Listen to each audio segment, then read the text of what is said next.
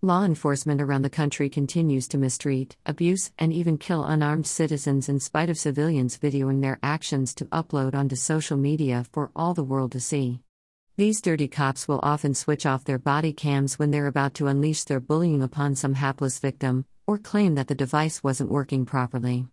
The latest tale of outrageous behavior by police officers involves two Virginia cops who pulled out their guns on a black motorist named Caron Nazario, who happens to be a military officer, before forcing the man out of his car and pepper spraying him in the face.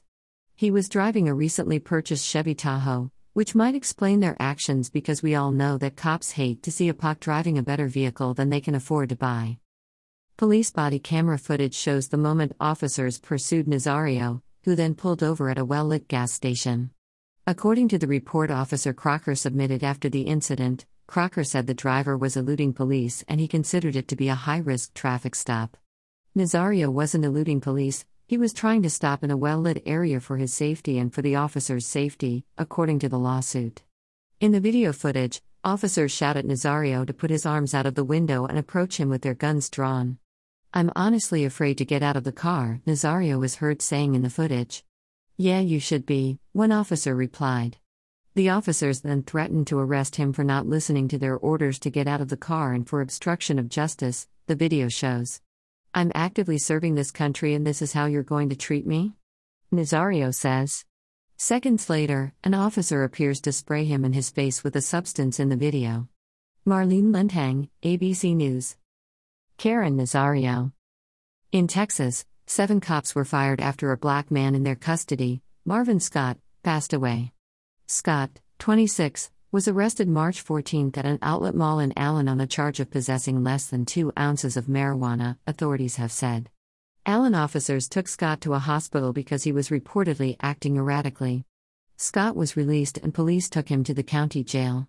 While at the jail, Scott began to exhibit some strange behavior, Skinner said at a March 19 news conference. Detention officers placed Scott on a restraint bed, used pepper spray, and covered his face with a spit mask. Scott became unresponsive at some point and later was pronounced dead at a hospital. Skinner has said the spit mask used on Scott fit over his head and had a net on it. Law enforcement's use of face coverings such as spit hoods on people, and the frequent reliance on police to respond to mental health emergencies, drew new attention last year following Daniel Prude's suffocation in Rochester, New York. The mesh coverings have been linked to other deaths. The Associated Press via ABC News. Celebrity Pharrell Williams' cousin was shot and killed by cops in Virginia Beach on 27 March, and he is demanding that federal investigators look into the murder. I had to speak at my cousin's funeral, and was choked up with emotions. Too many unanswered city and state questions, he wrote in a social media post. Respectfully, I am calling for a federal investigation. I also humbly ask that you all keep the family in prayer. Donovan Lynch, 25, was shot to death by cops who claimed that the young man was brandishing a gun at the time of the incident.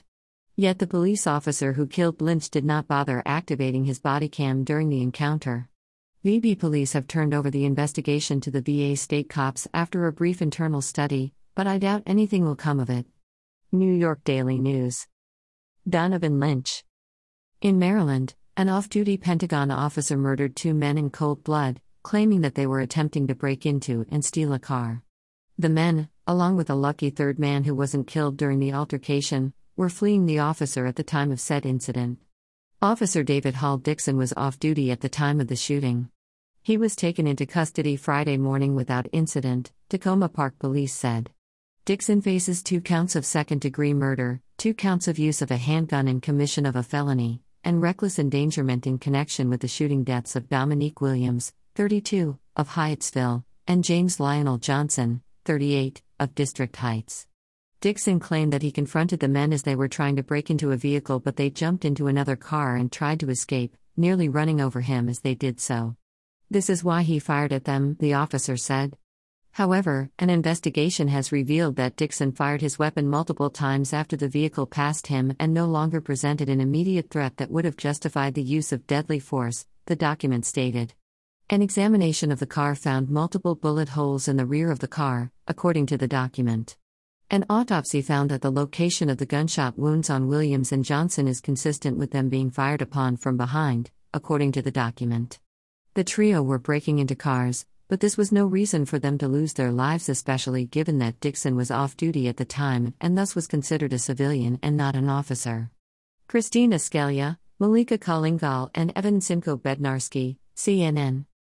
Funny how POC are killed by cops for hardly any reason, yet these white mass shooters are always taken into custody without incident despite being armed.